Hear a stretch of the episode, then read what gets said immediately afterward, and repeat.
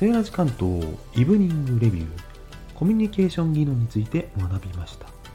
音声配信のスキル適切な言葉選びはもちろんのこと。話す速さや間の取り方声の大きさやトーン表情が使えない分その表現はより繊細。それは受けても同様文章以上映像未満の声からどれだけの情報を読み取るか。伝える側の工夫と受け取る側の感じ方。見えないからこそ働く想像力。見えないからこそ誤解なく好意的に解釈したいものです。あなたにとって今日はどんな一日でしたか？Have a nice evening.